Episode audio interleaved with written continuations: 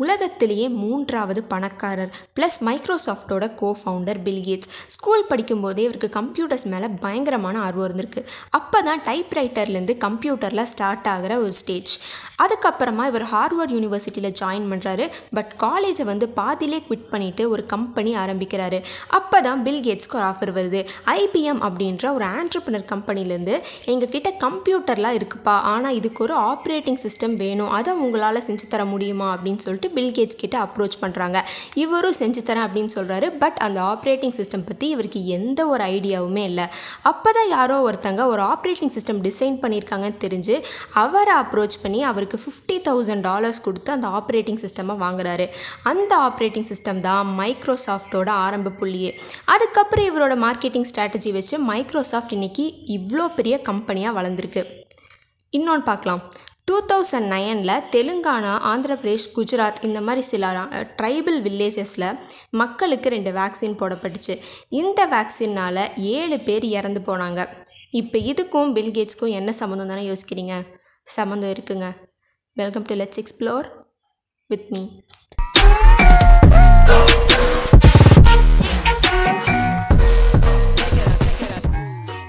Microsoft அப்படின்ற giant கம்பெனியோட இன்னைக்கோட ஒர்த் என்னென்னா two trillion dollars Bill Gates two thousand எயிட்லேயே வந்து அவர் சிஇஓ பதவியை வந்து ராஜினாமா பண்ணிடுறாரு. சத்யா நதல்லா அப்படின்ற ஒரு இந்தியன் கிட்ட வந்து அதை பொறுப்பையே கொடுத்துட்றாரு. டுவெண்ட்டி டுவெண்ட்டியில் மைக்ரோசாஃப்ட் போர்ட் ஆஃப் டைரக்டர்ஸ்லேருந்து வெளியில் வந்துடுறாரு. இவரோட சொத்தில் ஒரு மிகப்பெரிய அமௌண்ட்டை மக்களுக்காகவே எழுதி வச்சிடறாரு. Bill and Melinda Gates foundation அப்படின்ற ஒரு நான் ப்ராஃபிட் ஃபவுண்டேஷன் ஆரம்பித்து இது மூலயமா நிறையா மக்களுக்கு ஹெல்ப் பண்ணிகிட்டும் இருக்காரு. Thirty five to forty five billion dollars funds வந்து இந்த ஃபவுண்டேஷன் மூலயமா நிறைய பேத்துக்கு அவர் வந்து கொடுத்துருக்காரு. இப்போ நம்ம முன்னாடி பார்த்தது பார்க்கலாம். தெலுங்கானாலையும் ஆந்திர பிரதேஷ்லேயும் ஒரு ட்ரைபல் வில்லேஜில் ஒம்போதுலேருந்து பன்னெண்டு வயசுக்கு உட்பட்ட பொண்ணுங்களுக்கு ரெண்டு வேக்சின் வந்து போடுறாங்க.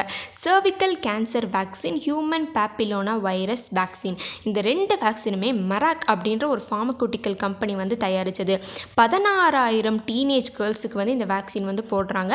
பேரண்ட்ஸ்கிட்டையும் வந்து ப்ரியாராக பெர்மிஷன் வாங்கிடுறாங்க. குஜராத்லேயும் இதே ரெண்டு வேக்சின் போடுறாங்க. பட் அவங்க யூஸ் பண்ண கம்பெனி வந்து ஜிஎஸ்கே அப்படின்ற ஒரு ஃபார்மகூட்டிக்கல் கம்பெனி பதினஞ்சாயிரம் டீனேஜ் கேர்ள்ஸ்க்கு வந்து இந்த வேக்சின் வந்து போட்டிருக்காங்க. பட் இந்த வேக்சின் போட்டு கொஞ்ச நாள்லேயே இவங்களுக்கு பயங்கரமான சைடு எஃபெக்ட்ஸ் வந்திருக்கு. நிறைய பேத்துக்கு உடம்பு சரியில்லாமல் போயிருக்கு.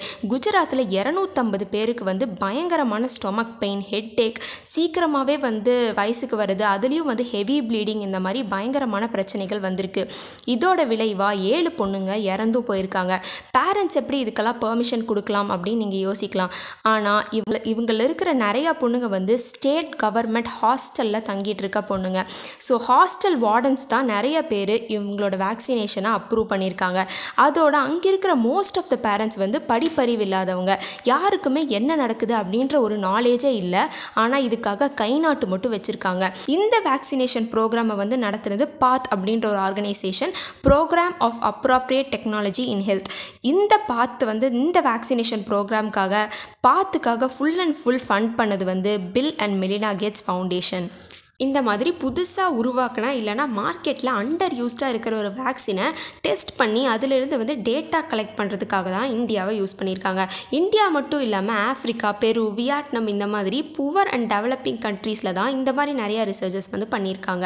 இதே மாதிரி பென்டாவலண்ட் அப்படின்ற ஒரு வேக்சினை வந்து டூ தௌசண்ட் ஒனில் லான்ச் பண்ணுறாங்க பட் அது இந்தியாவுக்கு வரைக்கும் டூ தௌசண்ட் லெவன் ஆயிடுது இந்த பென்டாவலண்ட் அப்படின்ற வேக்சின் வந்து அஞ்சு நோய்க்கு வந்து தடுப்பு ஊசியாக ஒரே ஊசி வந்து கொடுத்துருக்காங்க. அஞ்சு நோயை எதிர்த்து போராடுற ஒரே ஒரு வேக்சின் இதை வந்து இந்தியாவில் லான்ச் பண்ணுறாங்க பட் இந்த வேக்சின் போட்டதுக்கப்புறமா நிறையா நிறைய பேர் வந்து இறந்து போயிருக்காங்க. நிறைய குழந்தைகள் வந்து இறந்து போயிருக்காங்க. எக்ஸாக்ட் நம்பர்ஸ் தெரில பட் டூ ஹண்ட்ரட் ப்ளஸ் குழந்தைங்க வந்து இறந்து போயிருக்காங்க. தமிழ்நாட்டில் கோயம்புத்தூரில் ரெண்டு குழந்தைங்க வந்து இறந்து போயிருக்காங்க.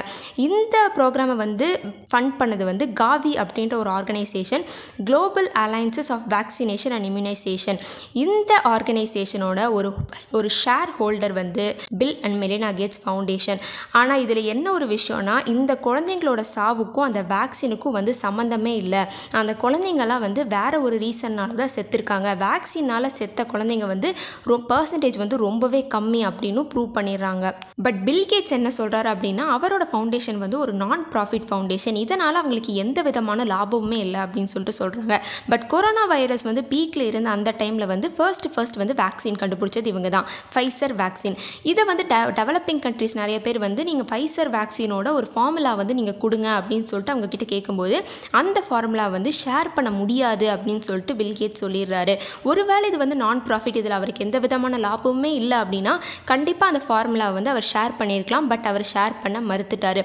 நிறைய பேர் வந்து கொரோனா வைரஸ்க்கே வந்து ஃபண்டு பண்ணது வந்து பில்கேட்ஸ் தான் அப்படின்னு சொல்லிட்டு இருக்காங்க பட் அது எந்த லெவலுக்கு உண்மைன்னு தெரில இன்னும் அது ப்ரூவ் பண்ணவும் படல. ஆனால் ஒன்று மட்டும் புரியுது.